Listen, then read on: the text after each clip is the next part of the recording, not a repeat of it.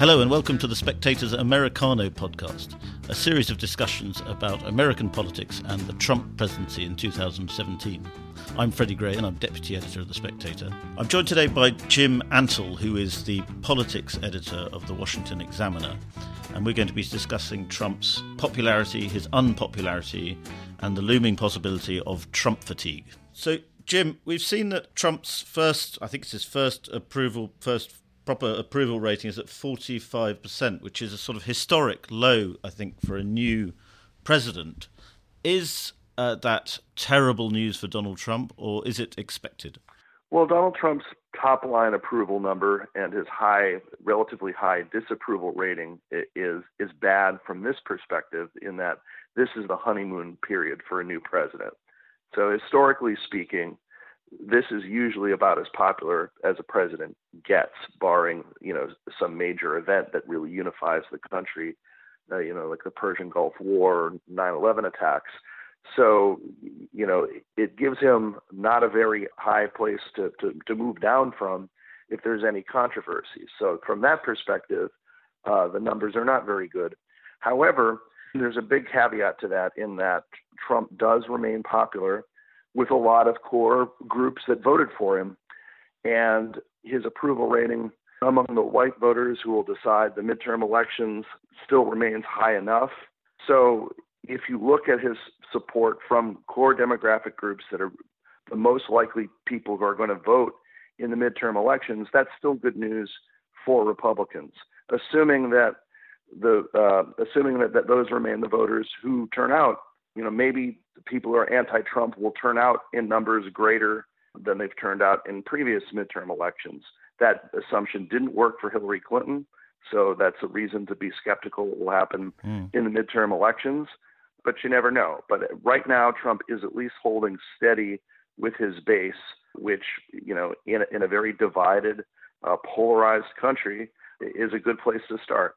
Yes, uh, we talked on this podcast before about how Trump and perhaps under the influence of Steve Bannon seems to be pursuing a, a positive polarization strategy, like Pat Buchanan organized under Nixon. Right. Is that a fair uh, uh comparison assessment? You know, Jesse Helms was a, a longtime U.S. senator from North Carolina who was elected, I believe, five times, never lost a race, but had very close races uh, because he polarized uh, the electorate, and so he would turn out his base. They would support him, uh, but a lot of people would, were very hostile to him. But in the end, he would he kept winning. So yes, I think that Trump, everything that Trump has done so far, whether it's under the influence of Bannon or, or, or whomever, is very much designed to appeal to the people who voted for him, to keep promises to the people who voted for him, mm. and to keep the, the people who voted for him interested in him remaining in office. So from that perspective, uh, he's been successful.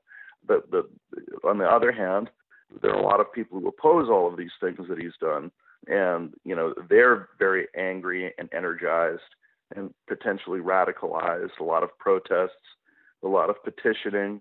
So I think they're they're betting that their voters will be the people who can carry the day, replicate what happened in in 2016 and their voters will be overrepresented among the people who turn out for the midterm elections, voting for Republicans for House and Senate. Is there a danger that there's a sort of broad swath of Americans across the, the let's call it the middle, who, rather exhausted by what was quite a nasty election campaign on both sides, and would and would just really appreciate sort of a, a, a, bit of a pause, a bit of calm in the opening phase of the Trump presidency, and, and they'll be disappointed if Trump can't deliver that. I don't know that there are very many people who would expect that.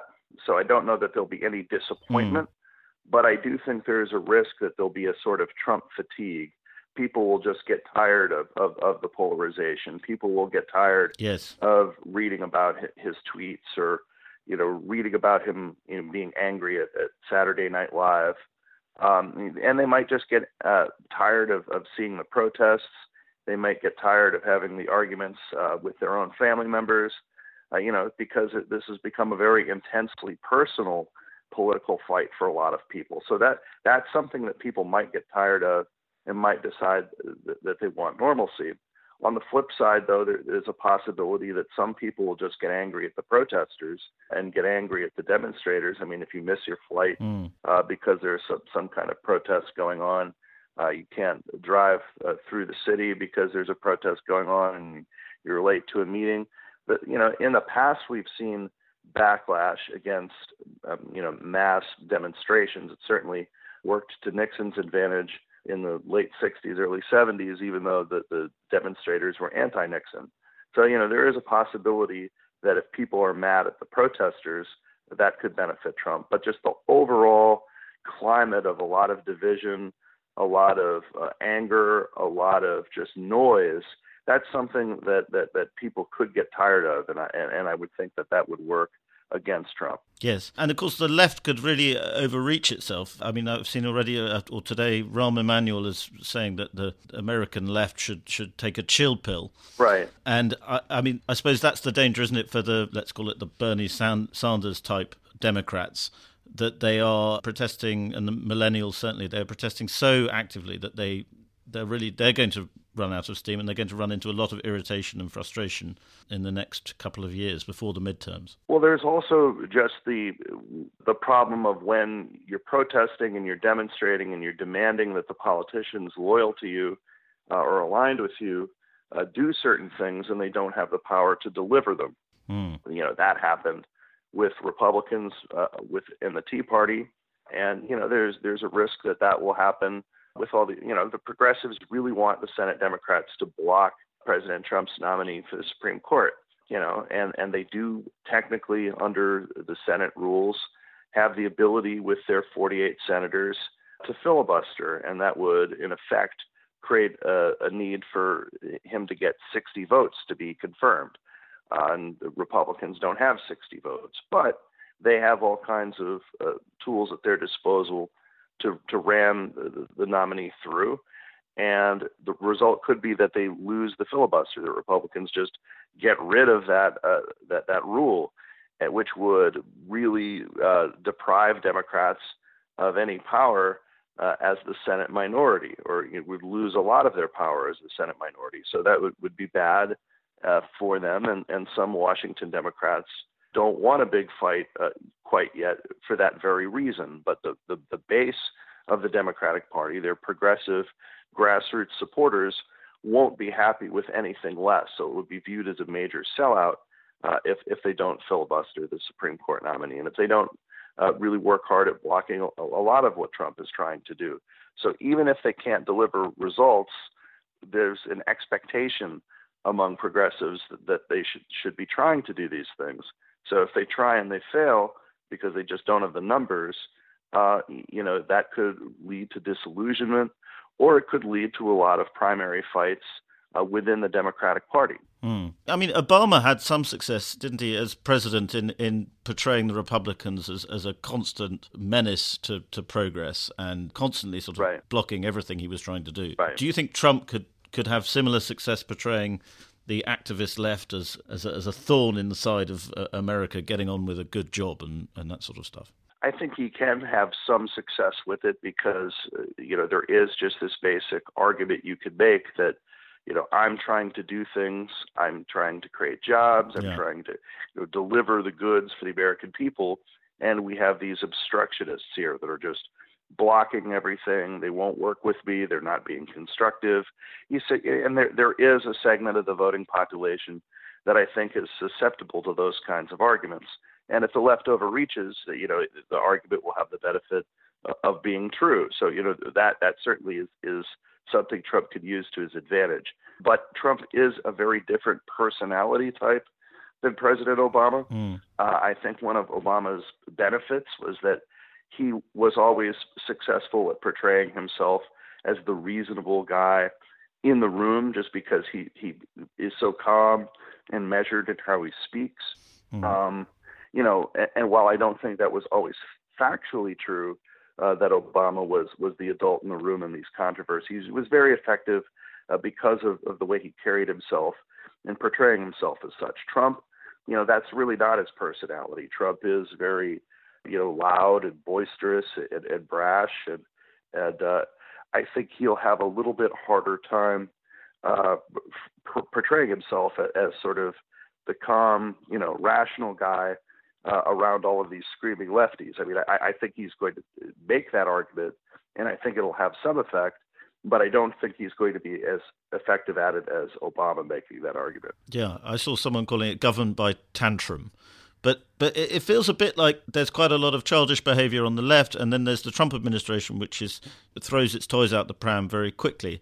Uh, uh, this would suggest that an opposition to an effective opposition to Trump. A lot of people thought it would come from the more radical left, but it, it actually might just be from almost a Hillary Clinton type Democrat possible, but that's not really where the mood of the Democratic Party is right now. Yeah. You saw that there was a lot of resistance to Hillary Clinton, even in the Democratic primaries, and the fact that Hillary Clinton lost the election, even though the Democrats are, are clinging to her, her popular vote numbers, and, you know, she lost the election, she's not president. Yes. I think a lot of, of, of progressive Democrats view that as a repudiation of Clintonism, and, and, and there's a desire for stronger stuff within Democrats among Democrats themselves.